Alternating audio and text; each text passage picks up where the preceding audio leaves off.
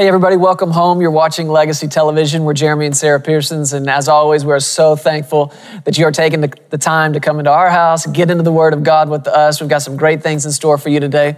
I think we should just pray and get right into the Word and see what God wants to say to us. Father, we do love you and worship you. We thank you so much for being such a good and faithful Father God to us. We open up your Word today and we look into it with eyes that see Jesus and ears that hear his voice, hearts that understand who he is in us and who we are in him. And I'm asking you, Lord, to, to enable your word to do in us what only your word can do. We receive that grace today and we receive it by faith. And I, I know that all grace is abounding towards us, and it's abounding towards everybody who's watching this broadcast and is tuned into it from all over the world. We thank you, Father, for this honor and this opportunity to share your word thank with you, them. Lord. We give you praise for every good thing you've done, you are doing, and will do in our lives. In Jesus' name, amen. Amen. For the last, um, really the last couple of weeks, we've been right here in the throw of, of holiday season. It's the greatest time of the year, hands down. Love it so much. Love it when the weather changes. Love it when we get to, like, you know, layer clothes. That helps us, me, these skinny guys, a lot. But uh, I, I love every part of this. And, and we have really been centering in over the last couple of weeks on the table. Yeah. The table that God has prepared for us. And if you've missed any of these broadcasts, all you've got to do is download the Legacy Studios app. It's free. We want you to have it. And go back and get caught up on these broadcasts with us. And even if you heard those, go back and listen again. You got to feed on these things, feed on these things over and over. And really that's what we've been talking about, is feeding on this, mm-hmm. feeding on the faithfulness of God, coming to the table that he's prepared for us and pulling up a chair. Not just standing back and looking at it and saying, oh, wow, doesn't that salvation look good? Doesn't that healing look delicious? Doesn't that prosperity look great? It's doing you no good. Pull up a chair and eat. And, and that's what we've been talking about. Don't stay at the kiddie table. Yeah, absolutely. Just it's time to grow go up. Go to the big table. Go to the big table. Yeah. There's a place for you there. There is a seat for you. We may even see this later in the broadcast today, but in the book of Ephesians, it tells us that we have been seated mm. with Jesus in heavenly places. And Sarah, you mentioned something, um, I think it might have been on the last broadcast or the one before, where you, you were talking about, you know, if, if you're under condemnation mm. and you are mindful of your sin and mindful of your mistakes, then you're reluctant to come to that table. Yeah. You're thinking to yourself, I don't deserve to be there, or for whatever reason, he doesn't want me there. But I love what you said about that from the Song of Solomon, that his banner over us, he's brought us to that table and his banner over us is not condemnation. Mm-hmm. There's not a, a big red arrow pointing yeah. down saying, this guy screwed up, this guy's made mm-hmm. mistakes. No, his banner over us. Yeah, it's like flying high above is, you, and it says, this is the one is that love. I love. This Absolutely. Is the one. Yeah. And, and so you gotta be mindful of that when you're coming to the table, when you come to take your seat there, and to come and take by faith everything that grace has put there. Mm-hmm. The grace of God has set the table. Now faith eats. Yeah.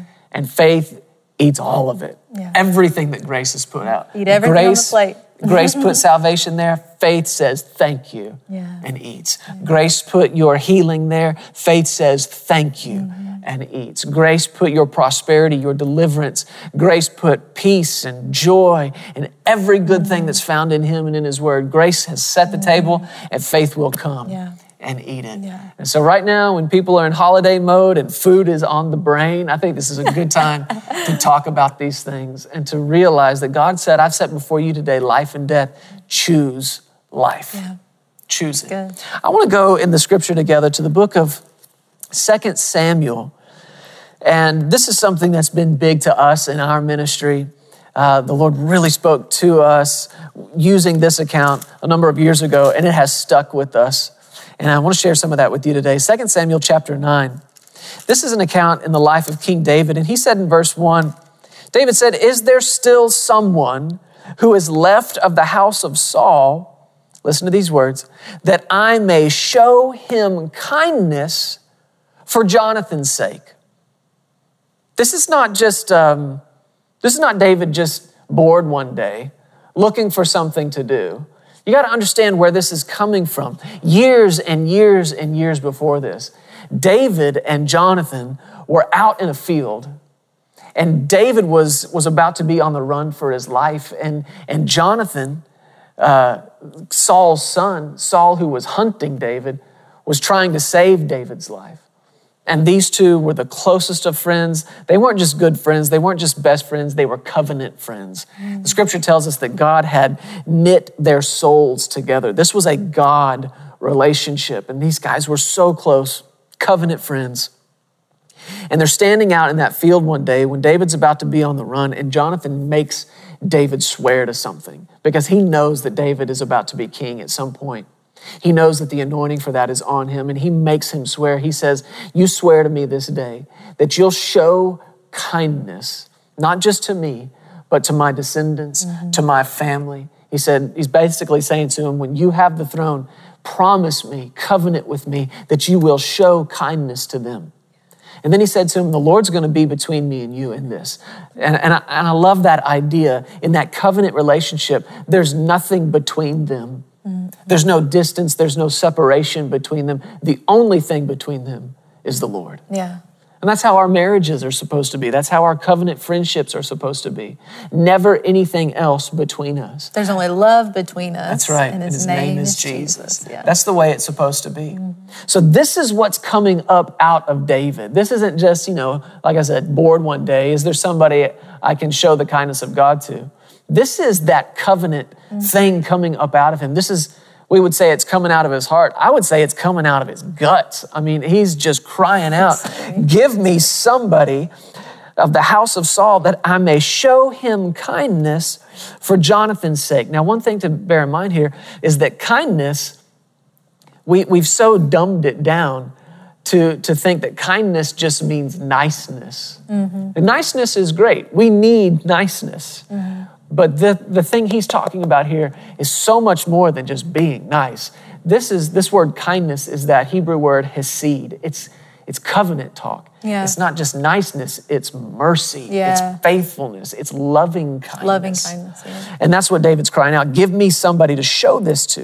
You know, the the uh, the book of First Corinthians chapter thirteen, the great love chapter, gives you a lot of things that love is not.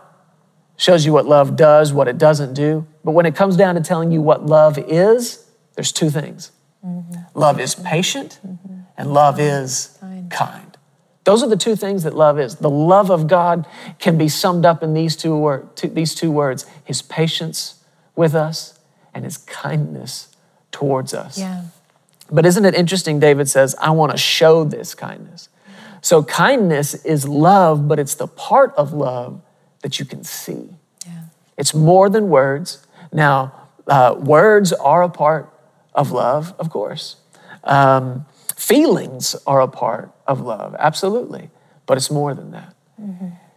Kindness is the part of love that you can see. Mm-hmm. It does something. It demonstrates something.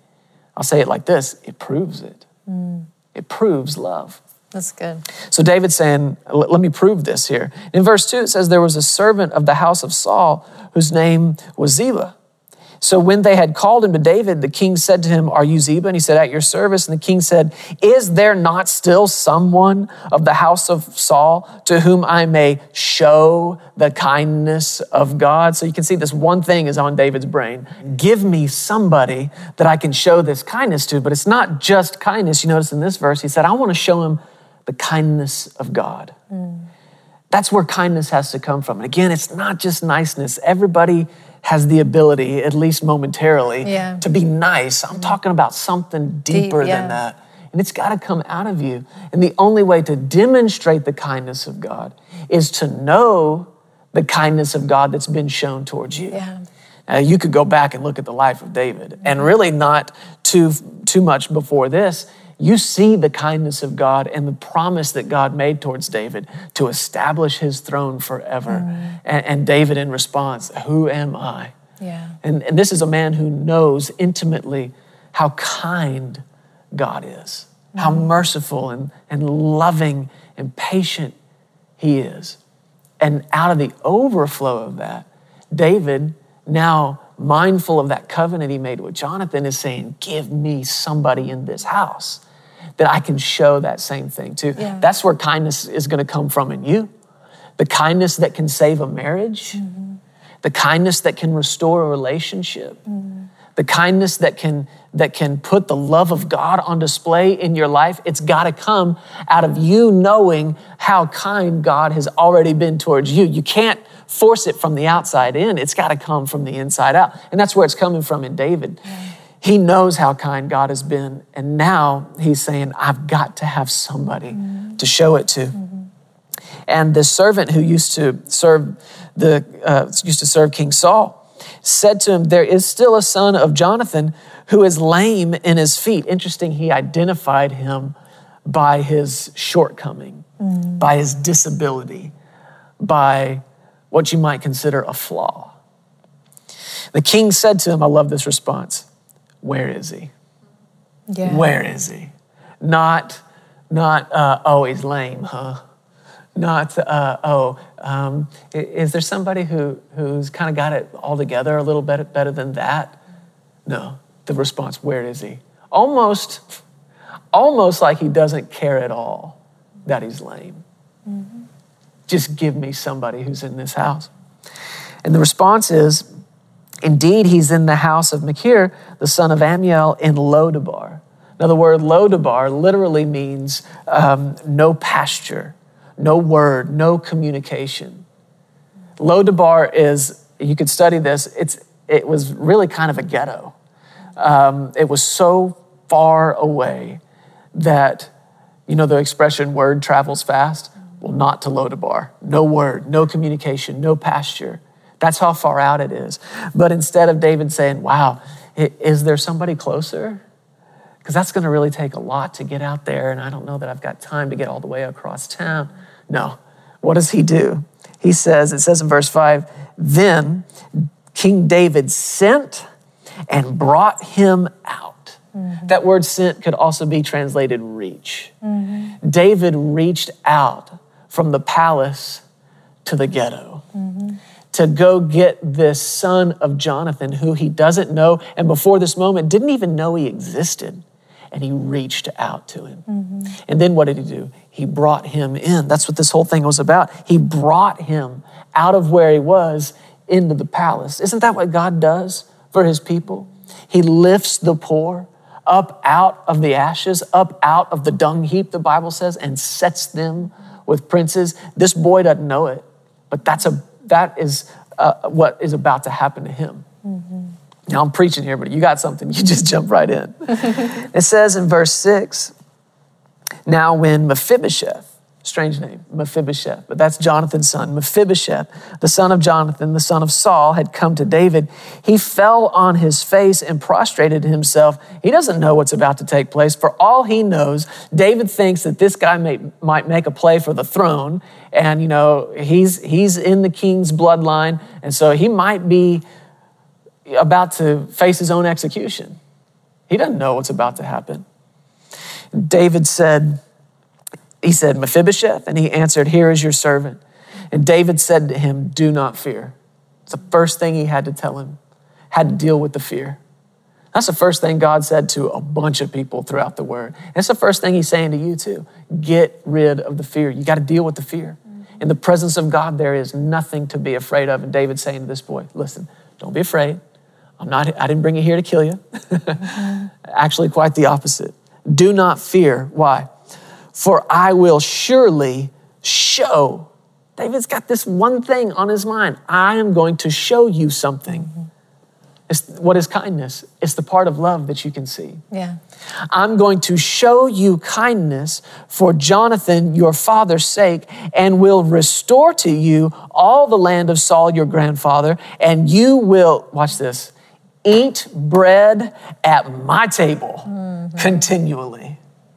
Yeah. And he bowed himself, this is Mephibosheth, he bowed himself and said, what is your servant that you should look upon such a dead dog as I? And the king called Ziba, Saul's servant. Wait a second. Mephibosheth just said something to him. He said, what am I? Why would you look upon me like this? I'm nothing but a dead dog. And David didn't even respond to that. Almost like he didn't even hear it. There's one thing that keeps coming up over and over throughout this, and it's that David is looking for somebody to show this covenant kindness to, but it's not for that person's sake. It's for Jonathan's sake. Mm-hmm. It's for the sake of the one he's in covenant with. And so Mephibosheth, maybe he is lame in both his feet, but that's when he's standing there or laying there in front of David, David's not even looking at him. He's looking at Jonathan. Mm-hmm. He's looking at the one who he's in covenant with. So when Mephibosheth, acknowledging his lameness and his faults and his poverty and his inadequacies, he says, who am I that you'd look upon me? I'm a dead dog. David doesn't even respond to it. Mm. And instead he just calls to the servant and says to him, I have given to your master's son all that belonged to Saul and to all his house. You therefore and your sons and your servants shall work the land for him, and you shall bring in the harvest that your master's son may have food to eat. But Mephibosheth, your master's son, shall eat bread at my table always. Now, Ziba had fifteen sons and twenty servants. Listen to what happened for this kid. He went from broke and lame, living in Lodabar, to sitting at the mm. king's table, lifted up to sit with David. He went from having nothing to having everything mm. like that. Yeah. He went from completely broke, and now all of a sudden, in an instant, he's got thirty-five servants yeah. working for him. Yeah. Why? Because David had it in his heart to show somebody in this family mm-hmm. the kindness of God, yeah. that covenant kindness. And David, uh, Ziba in verse eleven said to the king, according to all that my lord the king has commanded his servant, so will your servant do. As for Mephibosheth, said the king, he shall eat at my table like one of the king's sons. Yeah. Mephibosheth had a young son whose name was Micah, and all who dwelt in the house of Ziba were servants of Mephibosheth. So Mephibosheth dwelt in Jerusalem, for he ate continually at the king's table. He was lame in both his feet. How many times did this account bring up that he ate at the table? He ate at the table. He was brought to the table. Here's somebody who was literally carried to the table. Yeah. Lame in both his feet, unable to stand on his own. And David looking past all that through Mephibosheth all the way to Jonathan. He said, I'm not doing this for you. I'm doing it for Jonathan. This isn't for your sake. This is for Jonathan's sake. Yeah. And what does the scripture say about us? That God has forgiven us for Christ Jesus' sake. Yeah. God and his son Jesus have entered into this covenant. And now when we come to him in Jesus' name, he's looking through us to Jesus. And when you make that request before God, you, you bring your faith to him. Father, I come to you in the name of Jesus. Right then and there, when you do that in faith, he's looking past you, through you, to Jesus. And it's as though your request is coming out of the mouth of Jesus himself. Mm-hmm. And what wouldn't God do for Jesus? Yeah. Go to, go to the book of Ephesians, and we'll read this as we begin to wrap it up. You know, we really found ourselves as a ministry in that account, because what you see happen there was that David reached out to this young man where he was. He drew him in and he lifted him up.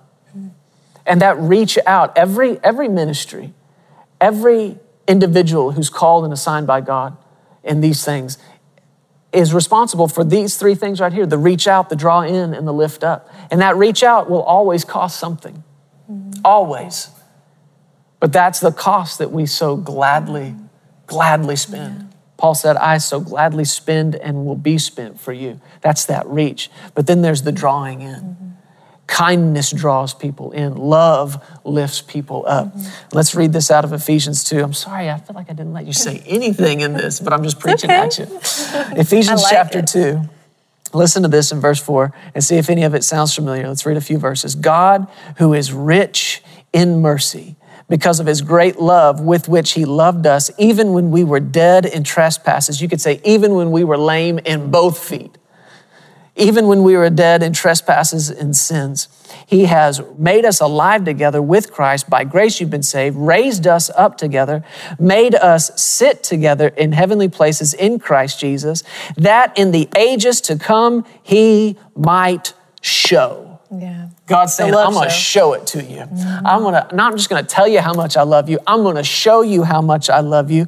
He's going to show the exceeding riches of his grace in his kindness toward us in Christ Jesus. Yeah. And this thing goes on to say that Jesus came and preached peace to us who were afar off. What'd he do? He reached out.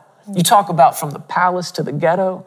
This is a reach out spanning the, des- the distance from heaven mm. to earth. That is the palace to the ghetto. Yeah. And he spanned that distance, reached out, grabbed a hold of you, drew you in with his kindness, and has lifted you up in his love and made a place for you at his table. This is the place where you and I sit. This is the place he's given us. And it's his kindness that made a place for us. Awesome. We are seated at the table.